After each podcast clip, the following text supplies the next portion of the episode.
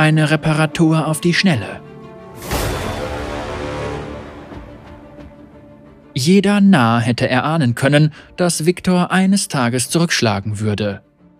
Wenn man kein Narr war, konnte man sogar das exakte Datum und die genaue Uhrzeit eines geplanten Gegenangriffs voraussagen.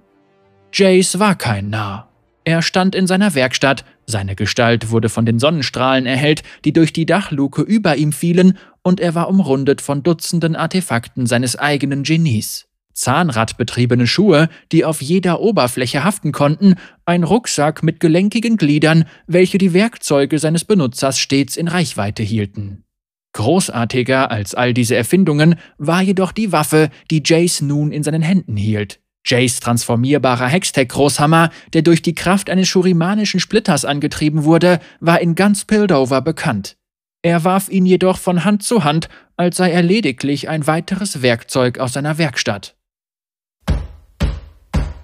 Es klopfte dreimal laut an Jays Tür. Sie waren hier. Jace hatte sich darauf vorbereitet. Er hatte Victors zurückgelassene Roboter einigen Experimenten unterzogen, er hatte ihren mechanischen Nachrichtenaustausch abgefangen. Jeden Moment würden sie die Vordertür eintreten und versuchen, ihm seinen Hextech-Hammer zu entreißen. Danach würden sie das gleiche mit seinem Schädel versuchen. Die Betonung lag auf versuchen. Er legte einen Schalter am Griff seines Hammers um. Mit einem energiegeladenen Knistern verwandelte sich das Kopfteil von Jays Meisterstück in einen Hextech-Blaster. Er zielte, wich nicht zurück und sah, wie die Tür aufschwang. Der Griff seiner Finger am Abzug wurde fester, und beinahe hätte er einem siebenjährigen Mädchen den Kopf weggepustet. Sie war klein, blond und wäre sicherlich von jemand anderem als Jace für süß befunden worden. Das Mädchen drückte die Tür auf und trat mit zögerlich schlurfenden Schritten ein. Ihr Pferdeschwanz schwang hinter ihr hin und her, als sie sich Jace näherte. Sie hielt ihren Kopf unten und vermied es, ihn direkt anzusehen. Er hatte zwei Hypothesen dafür, warum sie Augenkontakt vermied. Entweder sie war eingeschüchtert und beeindruckt davon, in der Gegenwart einer Person zu sein, die so berühmt war wie er, oder aber sie arbeitete für Viktor und war dabei, ihn mit einer chemischen Bombe zu überraschen. Ihre geröteten Wangen ließen Jace auf Ersteres tippen. Mein Soldat ist kaputt, sagte sie und zeigte ihm einen kraftlosen Metallritter, dessen Arm in einem unnatürlichen Winkel nach hinten gebogen war. Jace bewegte sich nicht. Bitte verschwinde von hier, oder du wirst wahrscheinlich sterben. Das Kind starrte ihn an. Außerdem repariere ich keine Spielzeuge. Such dir jemanden, der mehr Zeit hat als ich. Tränen stiegen in ihren Augen auf. Ich habe kein Geld für einen Handwerker und meine Mo, sagte sie und unterdrückte einen Schluchzer.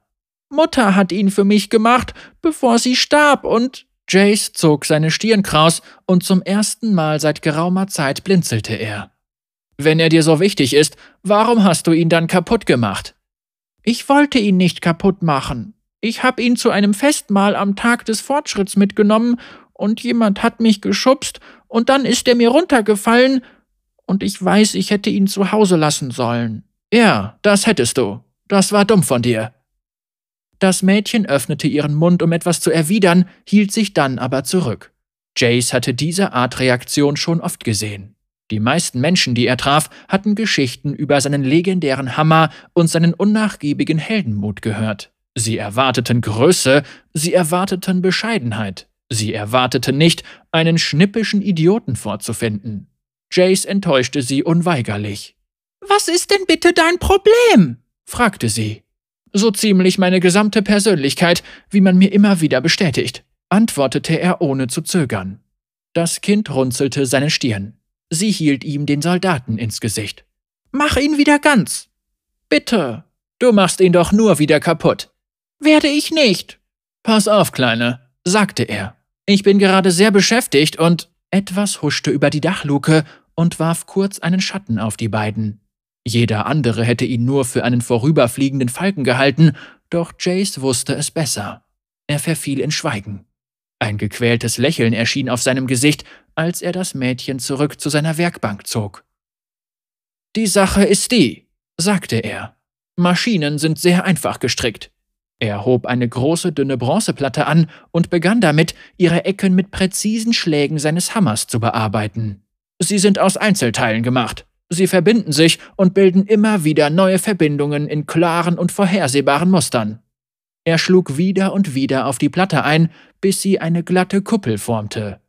Menschen dagegen sind viel komplizierter. Sie sind emotional, unberechenbar und, in den meisten Fällen, weniger schlau als ich. Er bohrte ein Loch in die Decke der Kuppel. Meistens ist das ein Problem, aber manchmal arbeitet ihre Dummheit auch zu meinem Vorteil. Geht es immer noch um meinen Spielzeugsoldaten? Oder manchmal sind sie in ihrer Unterlegenheit so unsicher, so verzweifelt darum bemüht, Rache zu nehmen, dass sie tölpelhaft Fehler begehen. Er ergriff einen glänzenden Kupferstab und schraubte ihn in der Mitte der Kuppel fest. Manchmal scheitern sie daran, die Dinge, die ihnen am wichtigsten sind, zu beschützen.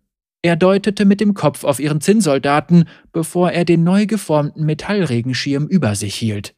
Und manchmal bedeutet das auch, dass sie, anstatt meine Werkstatt durch die offensichtliche Vordertür anzugreifen, er sah nach oben, lieber einen dramatischeren Weg wählen.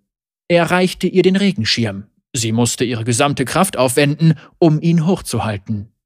Halte ihn. Nicht bewegen. Sie öffnete ihren Mund, um etwas zu erwidern, schrie dann jedoch überrascht auf, als die Dachluke über ihr zerbarst. Glas prallte von dem seltsamen Regenschirm ab, als ein halbes Dutzend Männer hinunter in die Werkstatt sprangen. Mit leuchtend grünen Chemikalien gefüllte Röhren verliefen von ihren Hälsen zu ihren Gliedern. Ihre Augen waren tot und ihre Gesichter vollkommen emotionslos. Sie waren definitiv Viktors Jungs, so viel war klar.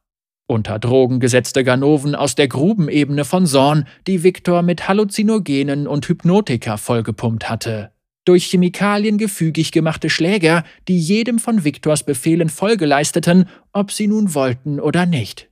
Jace hatte Roboter erwartet, aber Victor war wahrscheinlich nicht dazu in der Lage gewesen, so viele von ihnen unauffällig durch Pildover zu schmuggeln. Die Sichem-Sklaven waren jedoch keineswegs ungefährlich. Sie wandten sich Jace und dem Mädchen zu. Bevor sie das Paar jedoch erreichten, feuerte Jace Hextech Blaster reine voltaische Energie ab. Eine Kugel aus Hextech geladenen Blitzen schoss aus seinem Kern und detonierte inmitten der Gruppe von Schlägern. Die Chemsklaven knallten gegen die makellosen Wände der Werkstatt. So viel zum Überraschungsmoment, was, Viktor? Ein schwergewichtiger Maschinenriese sprang von der Decke hinab und direkt in den Haufen bewusstloser Chemsklaven hinein. Jace fand, dass er wie eine Mischung aus einem Minotaurus und einem sehr wütenden Gebäude aussah. Pass auf! Schrie das Mädchen. Jace rollte mit seinen Augen. Ich passe auf, keine Panik. Ich habe die Situation voll unter Kon. Au! Er wurde unterbrochen, als das metallene Biest seine Brust rammte. Das Monster stieß Jace rücklings zu Boden. Er landete auf einem Rollwagen und sein Rücken gab unter dem harten Aufprall ein Knacken von sich. Stöhnend zog er sich auf die Beine, als das Biest wieder auf ihn zuraste. Oh, das war das letzte Mal, dass du mich angefasst hast, sagte er.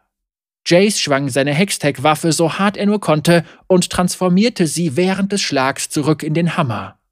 Der Minotaurus senkte seinen Kopf, um Jace erneut zu rammen, und ignorierte unklugerweise den Bogen, den die Waffe zog.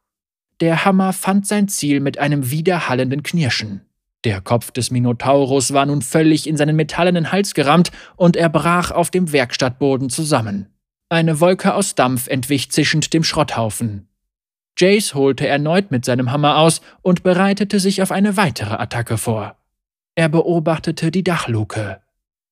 Einige Minuten vergingen. Nach einer Weile schien er davon überzeugt zu sein, dass der Angriff beendet war. Er versuchte zurück an die Werkbank zu treten, fiel dann aber vornüber vor Schmerzen und hielt sich seinen Bauch. Das Mädchen eilte an seine Seite. Tut es immer noch weh, wo er dich gerammt hat? Ah, natürlich. Warum hast du ihn dich auch rammen lassen? Das war dumm von dir. Jace hob eine Augenbraue und sah das Kind an.